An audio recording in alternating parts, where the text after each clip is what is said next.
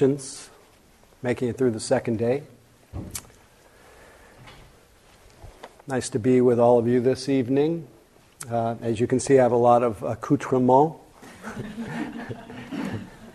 and uh, this my, my new, um, I, I have to admit, my new entertainment is, uh, is bringing a bunch of readings and, and then seeing what pops out. Uh, and I've done it for years on my normal weekly group, but I, on retreats I'm often a little more prepared. But, I, but I figured you're not very prepared for what's to come, so why should I be?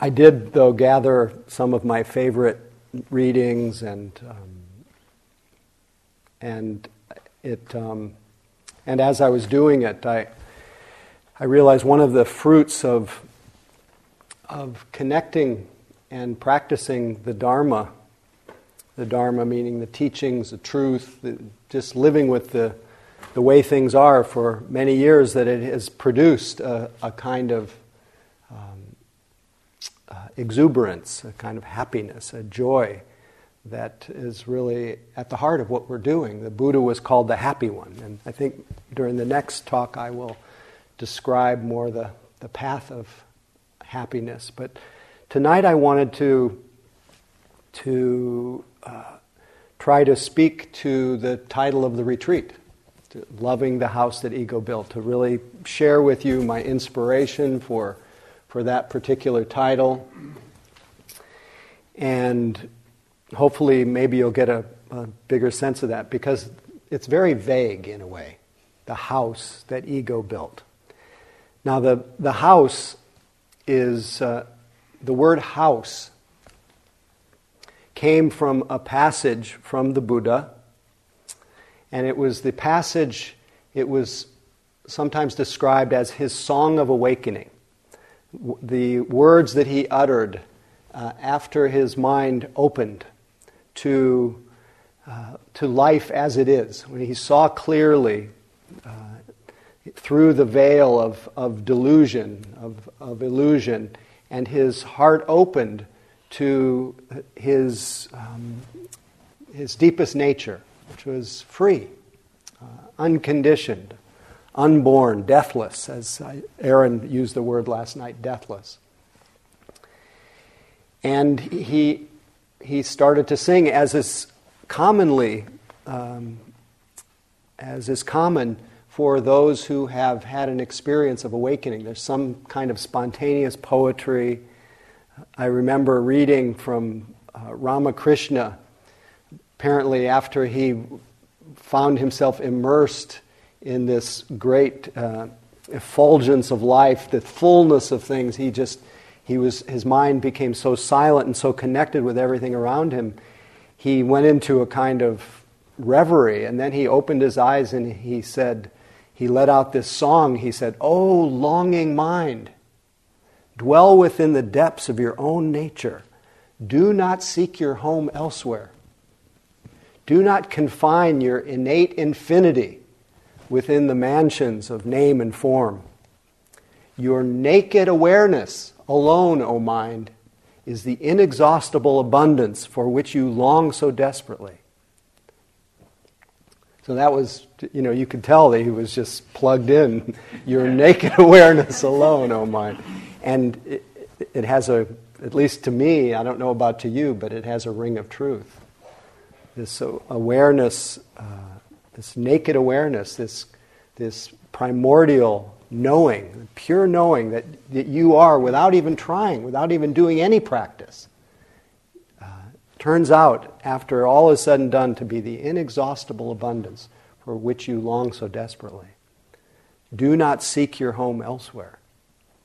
So the Buddha, he uttered, and I'll repeat this later on in, in my conversation. He said, uh, Through many births, in the wandering on, I ran seeking but not finding the maker of this house. O house builder, you've been seen. You shall not build a house again. I've interpreted that as you shall not unknowingly build a house again. We keep building houses, no matter what, no matter how free. You shall not build another house again. Your rafters are broken, ridgepole destroyed. My mind gone to the unconditioned, to cravings cessation, to this constant state of becoming. The craving cessation, it has come. No longer going out of myself in search of happiness.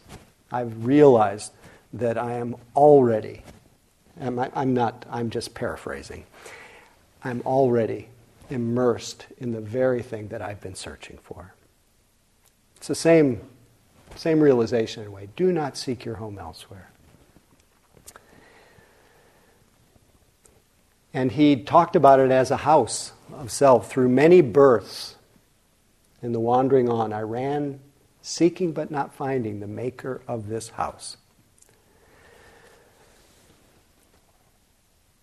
In this passage, at least the way I hear it, the Buddha is describing the moment to moment creation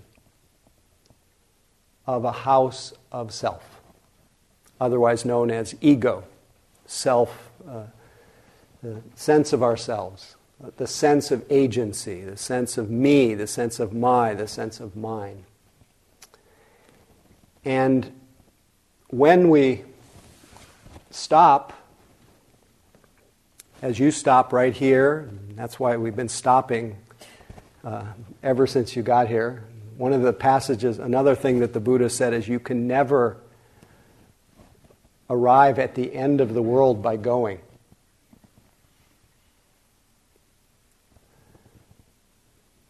That the end of the world is, is right here. So when we're right here, you're right here, walking, sitting, noticing the breathing, just the simple reality. And in fact, the simple reality, you could say the totality of your experience here, is a simple unfolding of um, basically six experiences. It's not very complicated. There is seeing, there is hearing, there is smelling, there is tasting, there is field of sensations, and there's thinking or imagining. That's really all that's going on. When we are in touch with uh, this simple reality, We'll just, I'll just pose the question Who are you? What are you?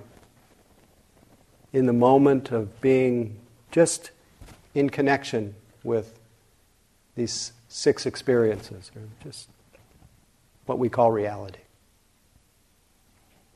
What are you? Who are you? No What's that? No one. No one.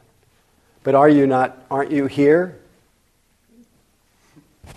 Aren't you, isn't this room and everything in it here in living detail? But what you, what you may be pointing to is that when you are just here experiencing six experiences, where is that house of? Where's the house that ego built? In real time. Where's our ego, in other words? Hmm? No, it's, it's something to see, to experience on present evidence. You know, what, what do you actually experience? Now, of course, if into this moment a thought of yourself arises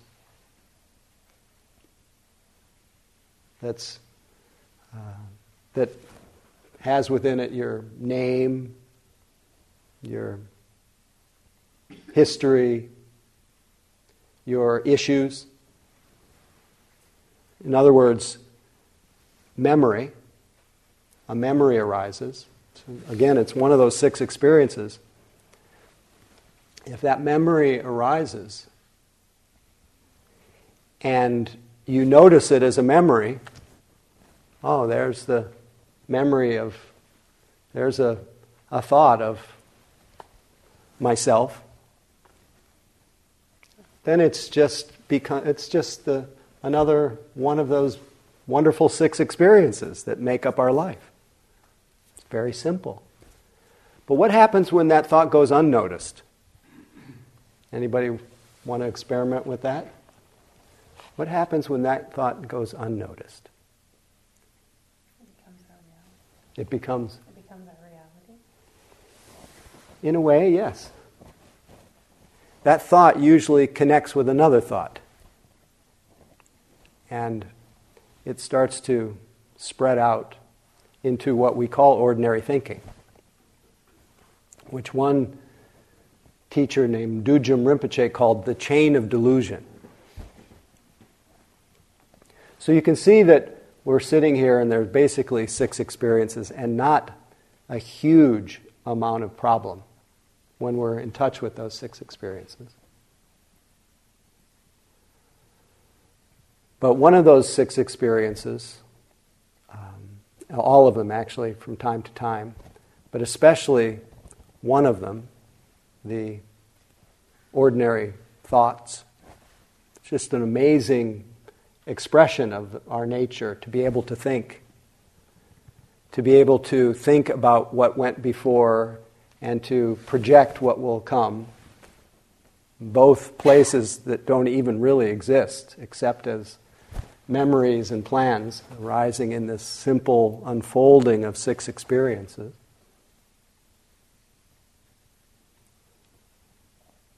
I'm just kind of in awe of that, that fact that, that it's through the amazing capacity to think that our sense of orientation in time takes place. That because in our thoughts,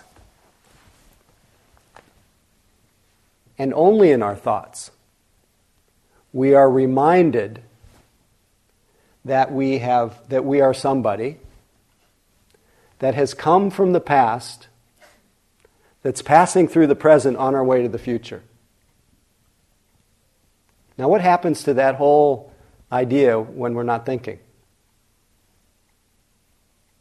How do we know that we come from the past passing through the present on our way to the future? Do we know that when we're present? we can see in real time that that is, the, that is a story that our mind tells. That is the, what I call the story of me.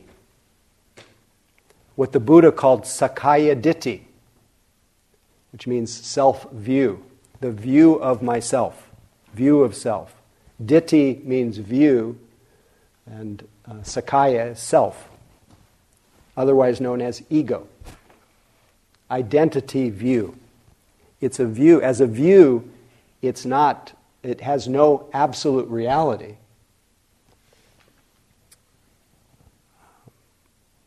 But yet, this is where most of us live in this house that our self view builds. We live almost exclusively in our imagined view of ourselves as somebody who's come from the past moving through the present on our way to the future. And because the, this identity view, this self idea, is um, in some ways, one, it's conceptual, it's an idea. Two, it's bound in this uh, in a very uh, useful, wonderful concept, but nevertheless a concept. Bound up in the concept of time. So t- time is a concept, isn't it? So where is it? Where's time here? Where's now? Where's here? Where's a moment? All of these are measurements of time. And they're, they're a way that we orient ourselves, and so it's very useful, but they don't have any absolute truth to this concept of. They're inferences. It's fantastic that we can think about ourselves that way. If we couldn't, it might be really problematic. if we couldn't, if we couldn't orient ourselves in time. I heard there, I read something from the, from Oliver Sacks, the, uh, the, I don't know how I would describe him. He had some, so many hats. How would you describe Oliver Sacks? A, doc, a, neuro, a neuroscientist, a doctor. What's that? Motorcycle rider. Is that right? Motorcycle rider. But he described a person who, whose brain had something had happened in their brain and they couldn't construct time in their mind, and they, they actually went um, a little crazy. So it's a wonderful thing that we can orient. But the, the teachings of, of awakening, the teachings of the Buddha, ask us to expand our understanding from a more conventional view of ourselves to a, a wider understanding of ourselves.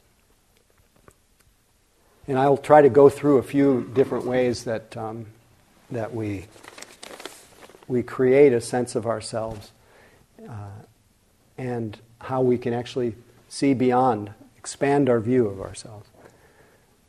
So, a big way that the the house that ego built, the self idea, is, um, is, um, is created is because these thoughts of ourselves in time, somebody coming from the past, moving through the present, on our way to the future, these thoughts are um, mistakenly identified with or excessively identified with, which means I think that I'm actually that person.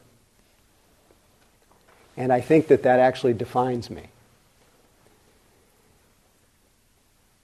And since time, especially the way that our mind thinks about time, since time is, uh, tends to be running out,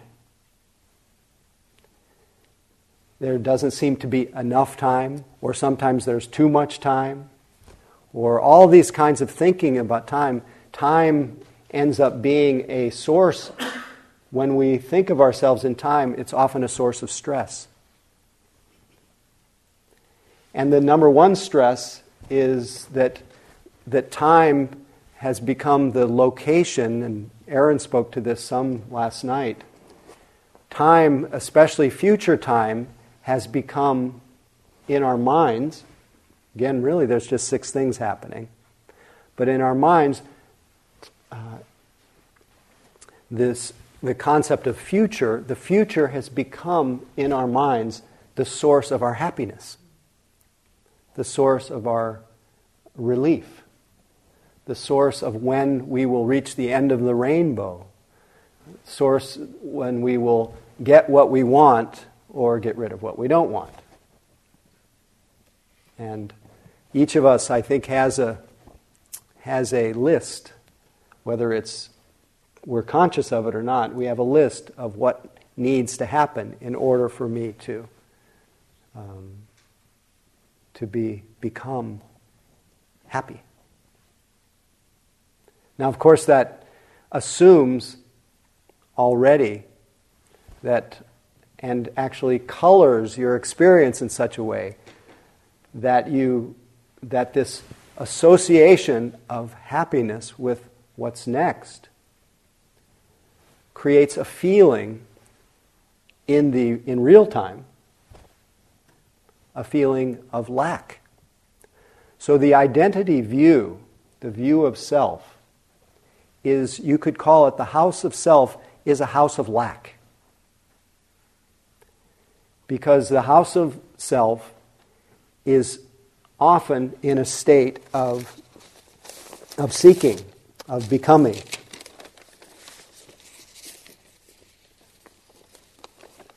simple little Kabir poem.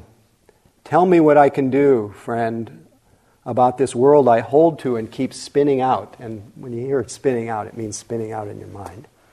I gave up sewn clothes and wore a robe, but I noticed one day the cloth was well woven. So I bought some burlap, but I still throw it elegantly over my shoulder.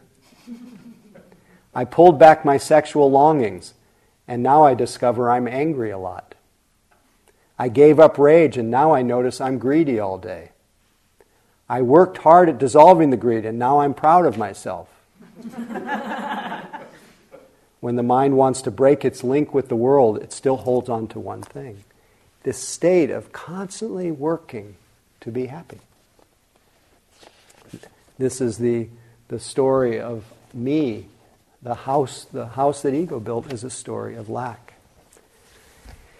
And to the degree that our identity, this very innocent experience that we have of orienting ourselves in space, because it is so bound up in time, it is um, inherently insecure.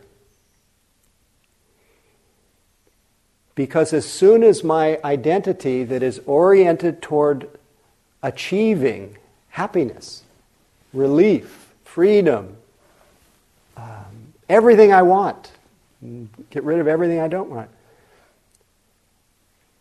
As long as my identity is bound in time, then there is always the possibility that I might not get what I want. I might not achieve it. And that possibility that I might not achieve it creates a, a, a great sense of insecurity, fear, anxiety, worry. Did any of you see any of these things in your mind over the course of the last two days?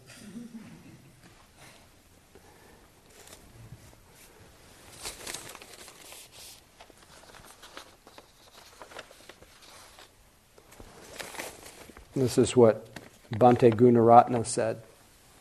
Not so much about this bound up in time, but what he said about uh, what you realize if you sit long enough. Somewhere in the process of meditation, you will come face to face with the sudden realization that you are completely crazy. Your mind is a shrieking madhouse on wheels, bearing, barreling down the hill, utterly out of control and hopeless. No problem. You are not any crazier than you were yesterday. It has always been this way, and you never noticed.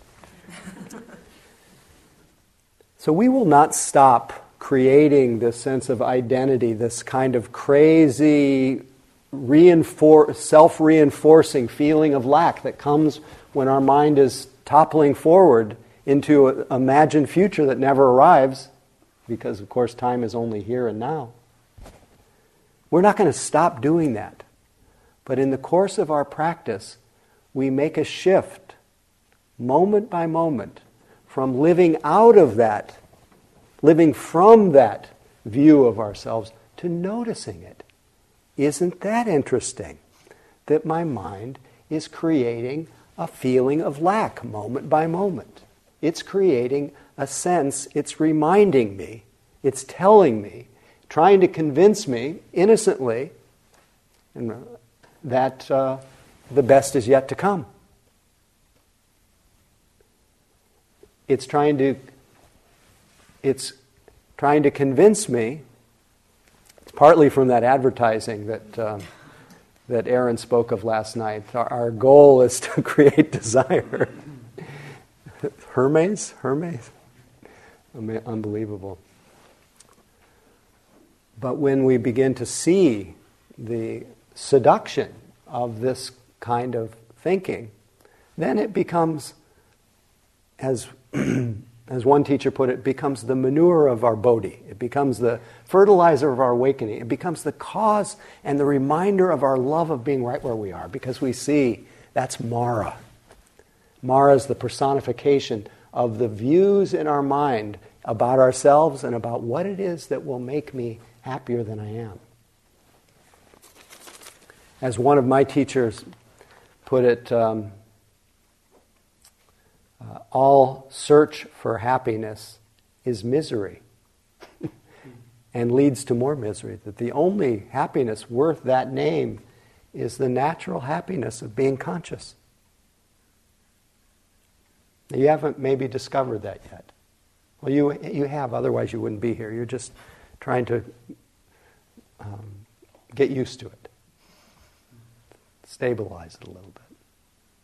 You wouldn't come here unless there was a call from here. You know, we're always going out. Isn't it interesting to go back? To look straight at from where you're looking. And notice what that is. What is it that's looking? It's absolutely dead silent. Home. Peaceful. Complete. Enough.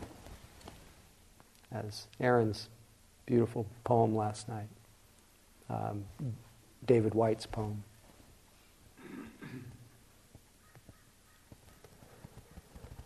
But very innocently, thoughts arise in our mind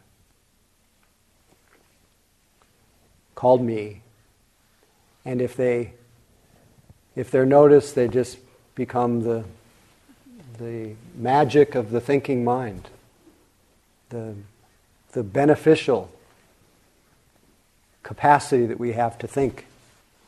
But if they go unnoticed, those thoughts connect to one another and they spread out into ordinary thinking, which is sometimes called, as I said, the, the chain of delusion.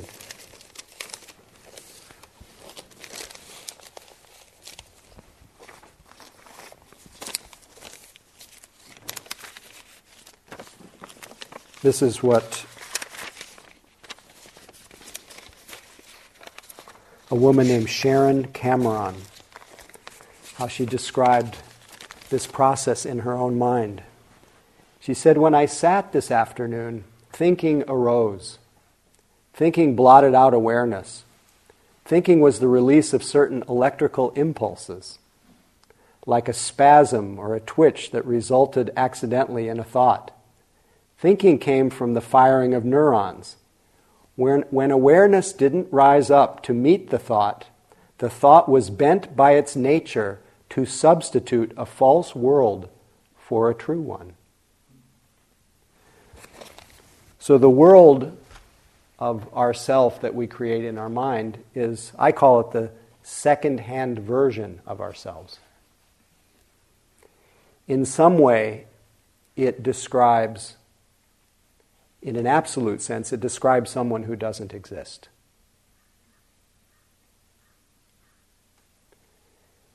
It describes a virtual you. Yet, that virtual you is made up, and this is the miracle of it and the wonder of it. The virtual you is made up of your memories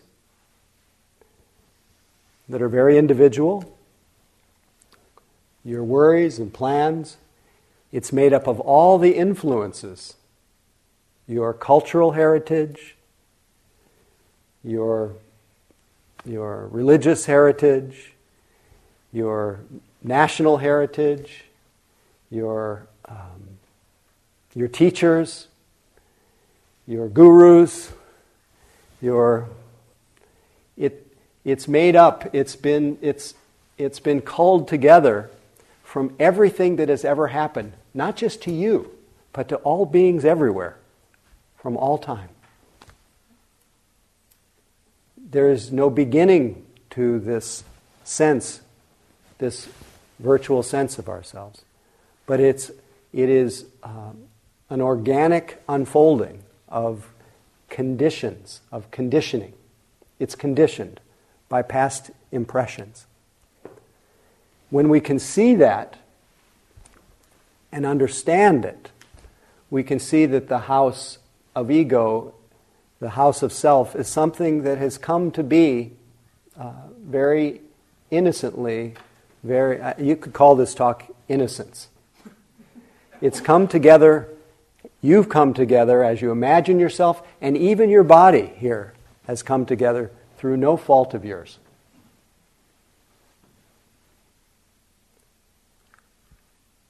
You've been forged by all things of uh, all, from the beginning because you, you can't stop with your parents.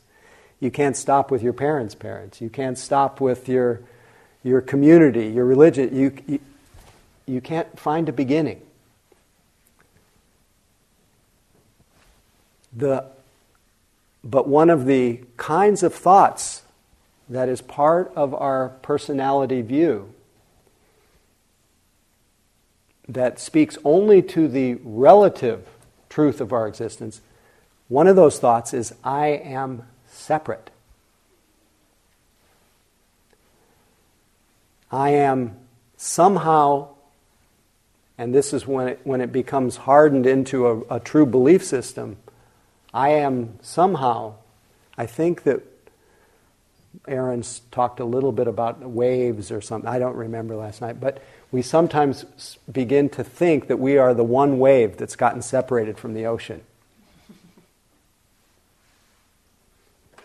that we've forgotten that we're immersed in what we're searching for. We're, we have this feeling of isolation, of separation, of, of uh, don't have a feeling of being at home.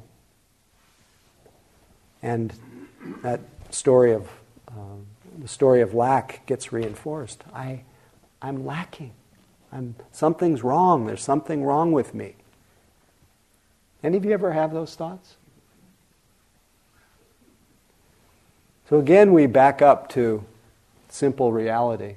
If you say, you know, I'm, there's something lacking in me, or I am lacking, it's a kind of generalized thought. I am lacking.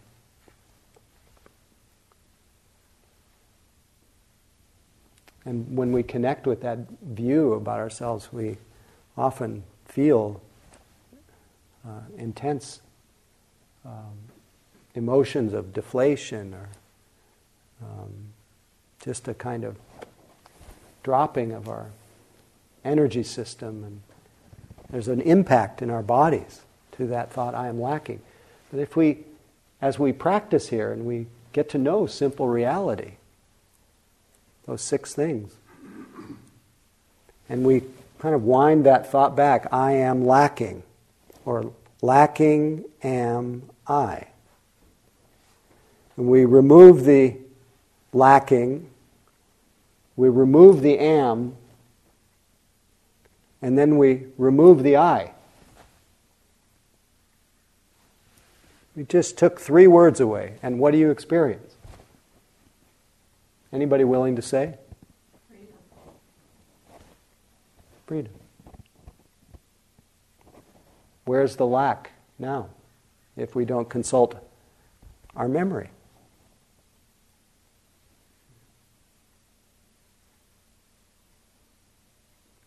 This is this somebody said freedom. Anything else anyone notice?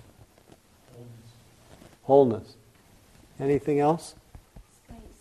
Space. How far did we have to travel for that?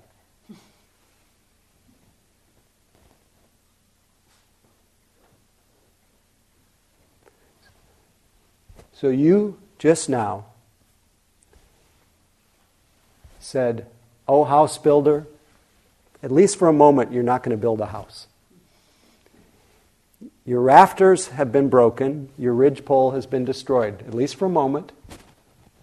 Your mind has gone to the unconditioned. In that moment, you've experienced cravings, cessation, the end of you haven't you're not wanting anything. At that moment. Everything's granted. Everything you've ever looked for is given in that moment.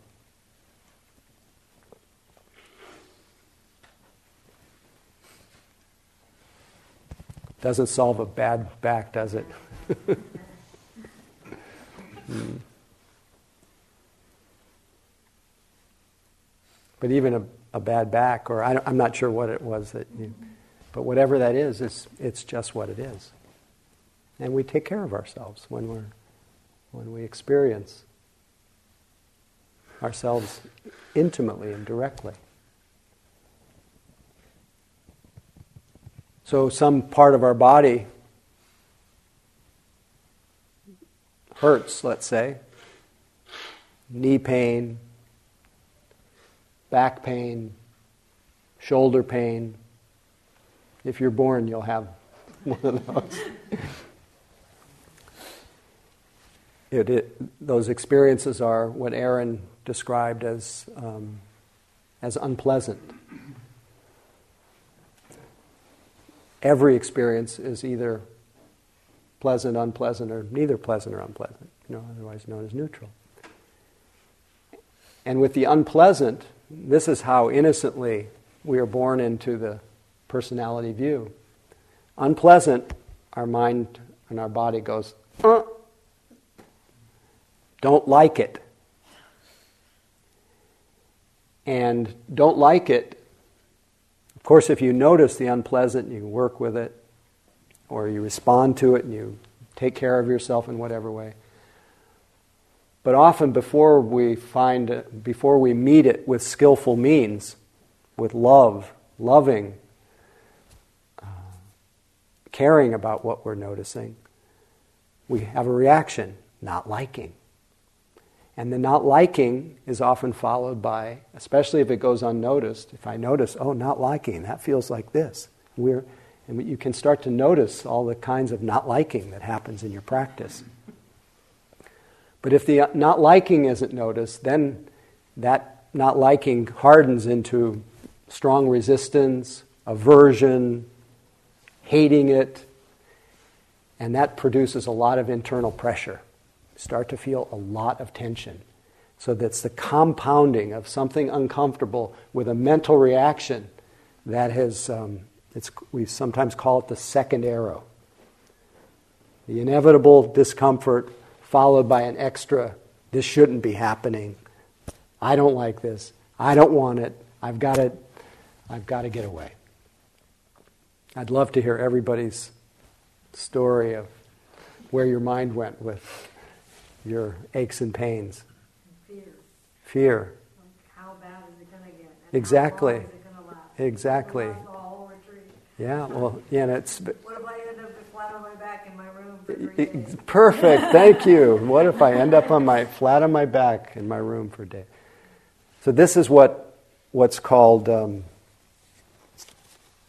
what's called papancha the proliferation of thoughts.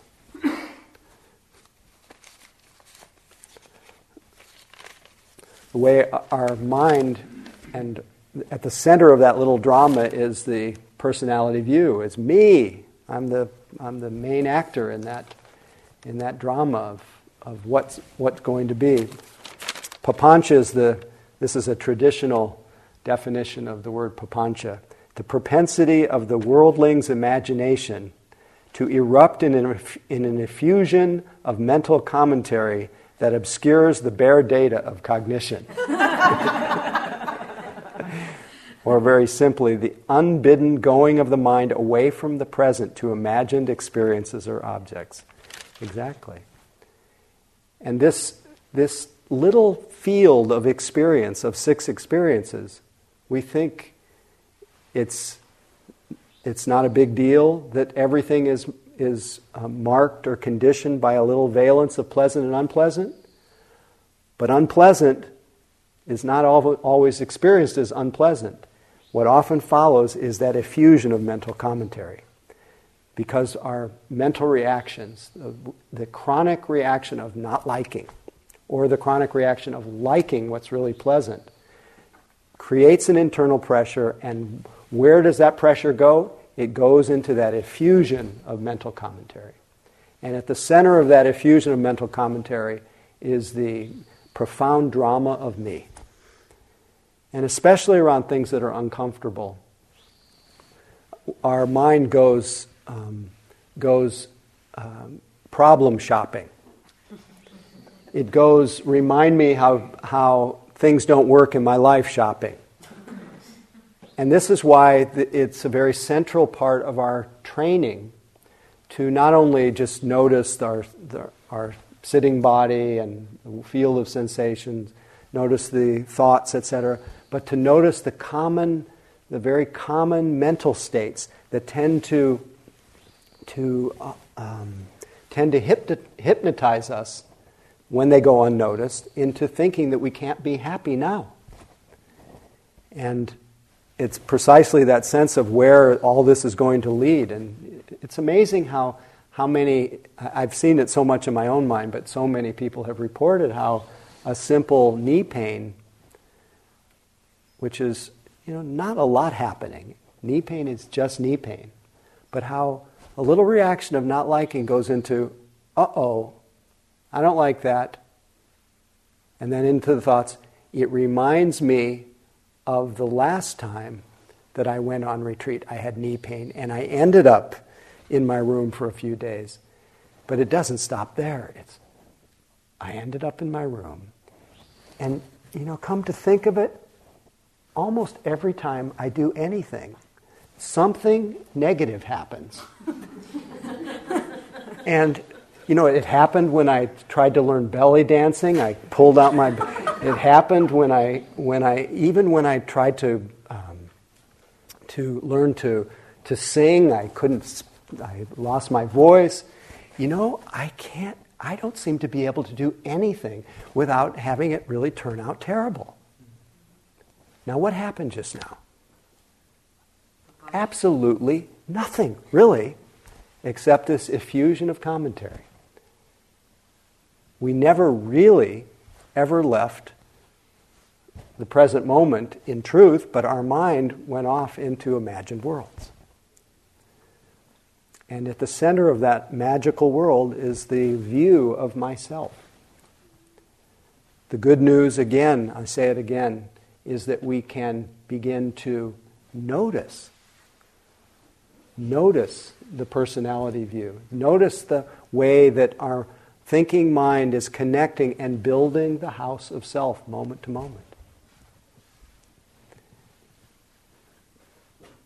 And we can begin, and you will inevitably if you, if you orient yourself and associate more with the simple reality of the present moment, you'll be able to experience and sense and have confidence that you know the difference between what your real and direct experience is and what stories your mind is telling you. The example I often use when I talk about this difference uh, is the passage from James J. Audubon, where he said, If there's a difference between the bird and what the field guide book says, believe the bird. the field guidebook of our mind is that story of, of lack. Not always. Sometimes it's a story of inflation. Sometimes it's a story of deflation. And it's often a story of measurement. We're often measuring ourselves based on a, the measurement system of good, better, best. Or the, as the Buddha talked about it, the measurement system of above, below, or equal. My practice is, is their practice is better than mine. My, I always think it's hysterical, you know, this is everything one awakens to in meditation is so, is so non personal. That's why we get happier. It's so non personal.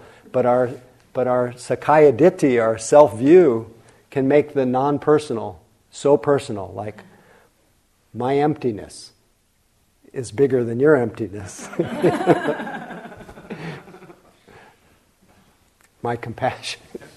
it's, it's crazy. It's crazy.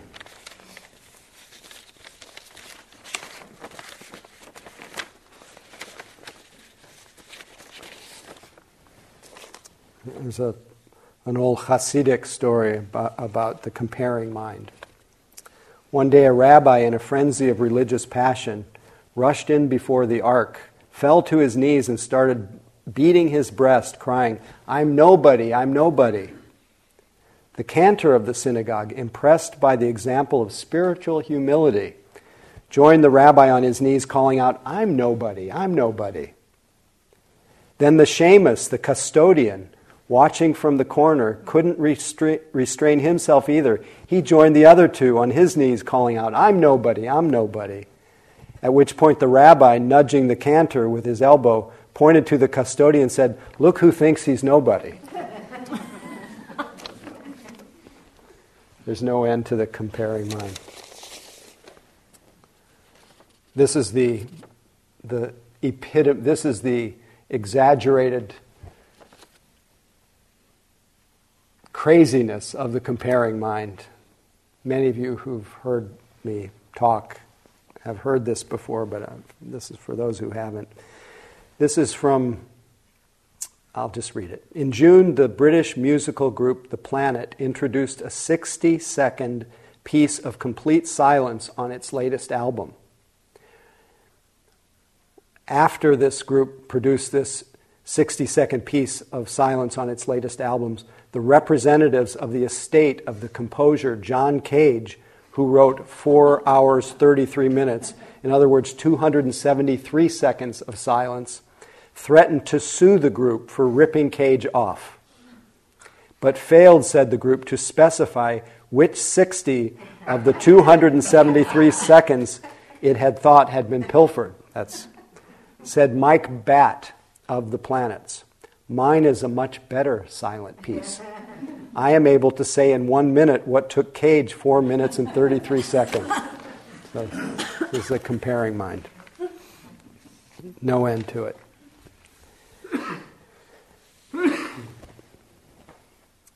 You know, we can laugh about the comparing mind, the mind that the Buddha called it mana or conceit. The, the view of ourself of being above, it's called uh, atimana, below amana or mana, which is equal to. And we, conceptually, it doesn't sound like such a heavy thing, but it is one of the great torments of our mind. Because we literally incarnate in the view that we are measurable. And yet we don't find any measurement in real time. This is all about the house that ego builds. It is a house of insecurity, a house of, of always having to figure out whether you're above or below or equal to. Caught in that kind of measuring mind. Now, this is not something we should blame ourselves about. In fact, when you see the pain and the insecurity that comes with, with living out of, from that comparing mind, from that view of yourself, which is always running out of time, it's bound in time, it's bound in comparisons. When you see the insecurity that comes from that, what do we usually do? Go shopping. Go shopping, or we, we tend to meet our, we tend to uh, exacerbate the problem by being incredibly hard on ourselves. That's why I entitled this Loving the House That Ego Built. When you see the innocent um, fruit of the conditioning of, of how we're actually conditioned to compare, when you see the fruit of that, you see the fruit of that, that sense of I can't be happy now, the insecurity that comes from associating my identity with, with having something that isn't here. How that creates more insecurity. And the only logical response in the only compassionate response is mercy, kindness. This came through to me, and somebody reminded me Crystal reminded me today of a story I told, I've told many times because it was such an impactful part of my own practice. Is I, um, I was sitting a, a long practice period, a, a three month practice period, where I was doing what you're doing for three months, both Aaron and I and Ashley have been on your side of the cushion a lot, so we know what mental illness is about. but I was uh, sitting in this in my little, I think seven or eight feet wide room by 12 feet long room at the Insight Meditation Society in Barre, Massachusetts. And just a little aside that I happen to have the room in the building, in a building called the Annex. It's now been reconstructed, but I had the room where the main rain pipe, where all the rain from the roof came down through my room. And when it would rain, it would be literally deafening in that room. And there was no other room for me to move to. so if you don't think I had a little papancha, a little reaction of not liking and a proliferation. But that was not the main part of the story. In sitting in this room over many months, and it, in the days that I sat at Insight Meditation Society, there used to be a, a system where you could decide to, to do your retreat completely solitarily. And people would sign up to bring your meals to your door. And you do the sitting and the walking in the room. And I did this for a, the bulk of, the, of a three month practice period in this room. And not only was, the, was I able to start seeing the, the little movements of, of our mind and body and kind of deconstruct the world, that we ordinarily take these gross views about ourselves to be real and the gross sense of our body to be real and everything to be real, it, it all starts to break down. And our concepts about things begin to break down. But at the same time, as we're deconstructing reality, our, our mind psychologically, at least, I, and I've seen this with many others, psychologically, there is a, a kind of regression that we go through. You get very, very young. And it's just part of the part of the process of insight is that you you start to feel like a, a raw baby and and that's one of the beautiful things about leading retreats. We get to see you recover that a kind of innocence, and everyone at the end of the retreat has this kind of sparkly quality. And you may even feel it on the inside. Of course, then you start to speak and you realize my personality is still there. And, and, and, it's, but nevertheless, there is a purity that happens uh, as we uh, experience ourselves in that most simple and intimate way. Nevertheless, I was in this regressive process and also a cycle in my practice when where everything that and I think Aaron alluded to something like this last night that everything that I experienced was painful. Where if I saw something, it was painful. If I heard something, it was painful. I felt something in my body, I felt the, this intense assault of sense of sensory data, and I felt so uh, young, so innocent. There was, and I, I had the the feel. The reason I say it's psychological, I had the feeling that the only thing that would soothe me is if I was held. So that told me I was a little bit regressed. And I'm in this little room all by myself, and there's no one there to hold me. And just a, another aside, in that room, there was no closet. It wasn't big enough for a closet. So they had a rack hanging on the end of the room where I had all my clothes. And on that rack, I had, uh, I had determined and had judged that I had way more clothes than I needed. And then I and I would often look around the room and I'd say, I have a lot more stuff than I need. And there was a little bit of, ugh, you know, you're just so dependent on stuff. There was a little judgment about that. Any of you ever judge yourself for being so needy and dependent? So here I am in the room with the extra clothes and the extra this and the extra that, and I need to be held in the worst way nobody to hold me, but I had a bunch of pillows next to me. And I was sitting on a zafu just like this on a foam mattress where I also slept. So I rolled off my zafu grabbed the pillows and I wrapped them around me and I started to, nobody there to hug me, so I hugged myself. And when I hugged myself, something cracked. And I just started to, just to wail deeply.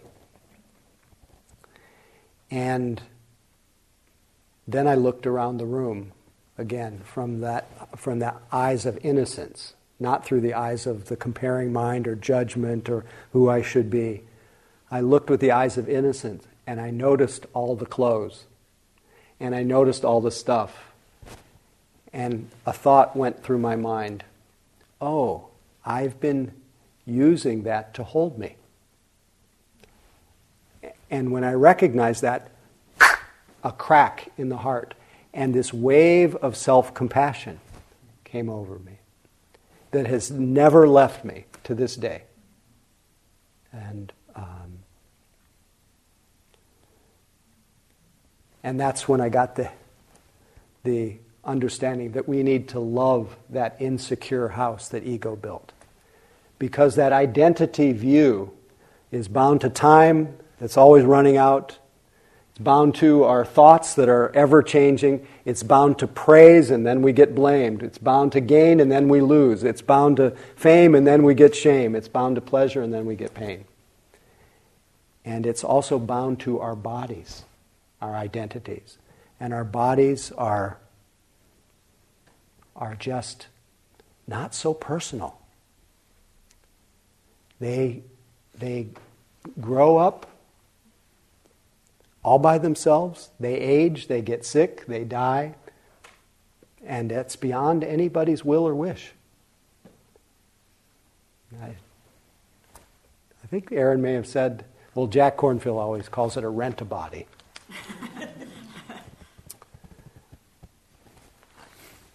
Just while I'm at it, I want to share a little bit of, of reflection on the selflessness of this body, the insecurity of this body. It's not, can't, we don't own it. It's not me, it's not mine.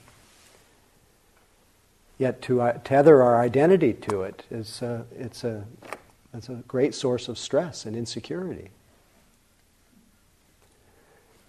Little factoids. Humans spend a third of their lives sleeping.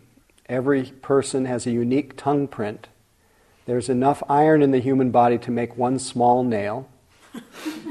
a cough releases an explosive charge of air that moves up to 60 miles per hour. Sneezes can travel over 100 miles per hour. It takes 17 muscles to smile, 43 to frown.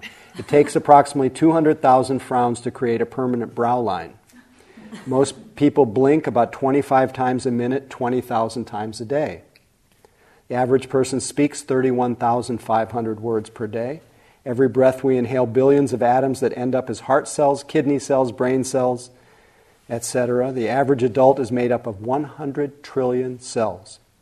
If you unwound and joined the DNA from the genes of the cells, it would fit in an ice cube. The string would stretch 80 billion miles. That's from the earth to the sun and back again 400 times. The body gives birth to 100 billion red cells every day. Every square inch of the body is populated by 32 million bacteria that are born and die in it. Humans shed 600,000 particles of skin every hour, about 1.5 pounds a year. By age 70, an average person will lose 105 pounds of skin. Most dust particles in your home are made from dead skin. Body makes a new stomach lining every five days. Body makes a new liver every six weeks. Body replaces new head hair every two to five years. Body replaces eyebrows every three to five months. The body grows new skin once a month. The body replaces a new skeleton every seven years. 50,000 cells of your body will die and be replaced with new cells, all while you listen to this sentence. So, in other words, at any given moment, parts of your body are appearing and disappearing. So, if you think you are your physical body, which body are you talking about? So the identity hooked to our body is a house of insecurity.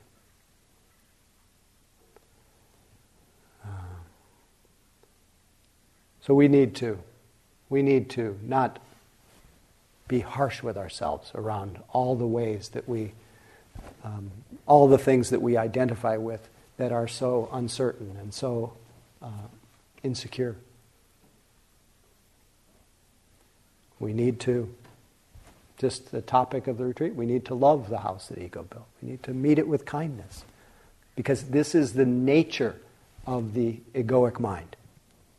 It is by its nature not securable. That's its nature.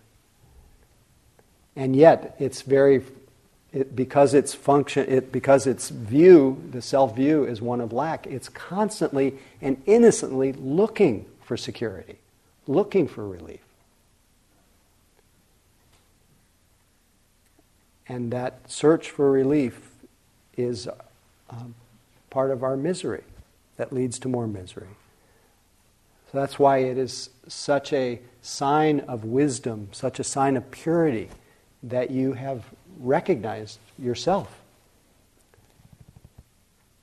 That the house that ego built has also within it all the, the wisdom, intelligence, enough to say, take me to take me back to myself. As Derek Walcott says,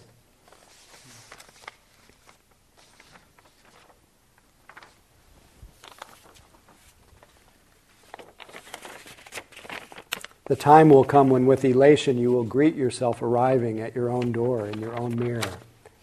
And each will smile at the other's welcome and say, Sit here, eat, you will love again the stranger who was yourself. Give wine, give back, give bread, give back your heart to itself.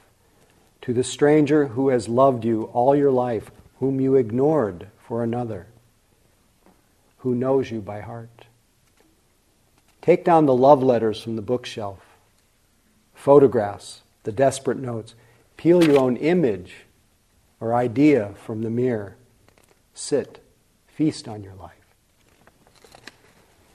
So the fact that you've given yourself this feast, uh, you've given yourself back to, you're giving yourself back to yourself, to the stranger who has loved you all your life, whom you ignored for another, who knows you by heart.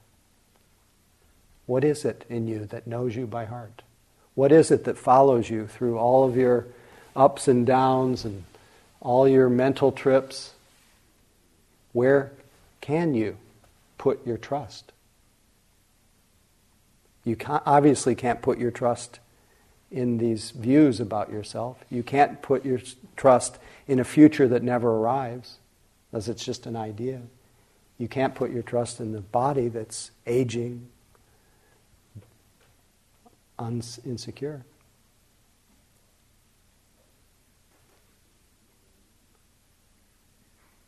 So the Buddha says, within this fathom long body, is where you find the end of your search.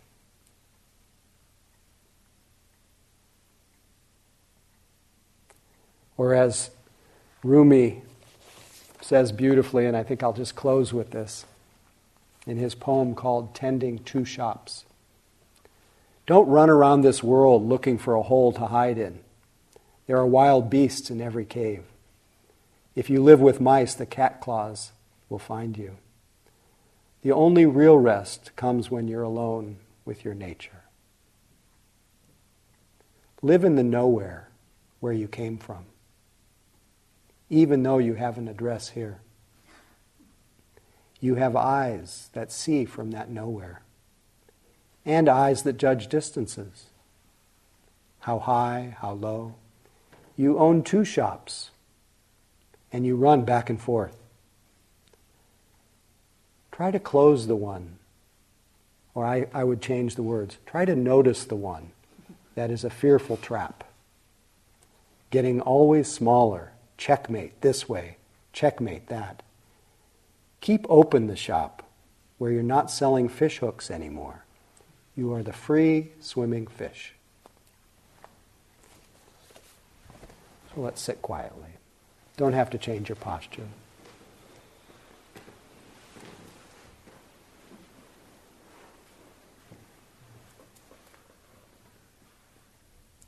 Live in the nowhere where you came from, even though you have an address here.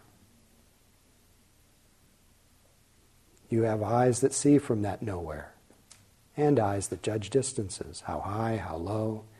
You own two shops, and you run back and forth. Try to be aware of the one that's a fearful trap, getting always smaller, checkmate this way, checkmate that.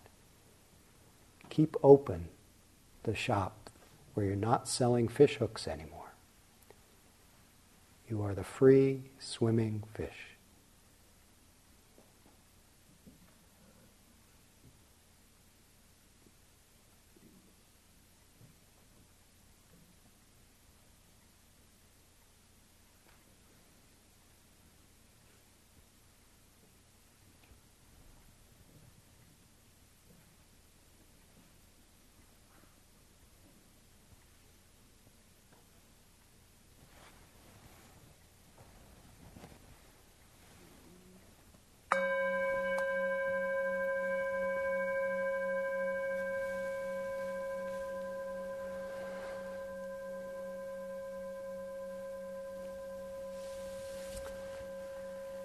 Thanks for your attention. I think I want to I want to repeat the song of awakening once more and see if you hear it differently after after the talk. Maybe you won't, but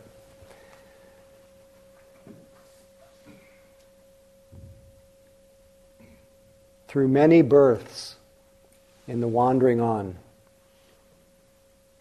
So just a second. Through many births we're born into the idea of ourselves again and again.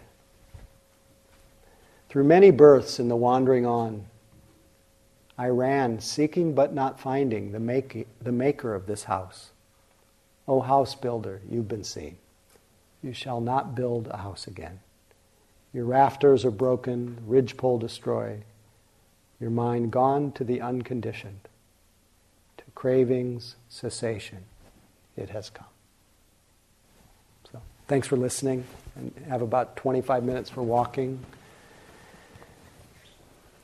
Simple reality. Just this moment.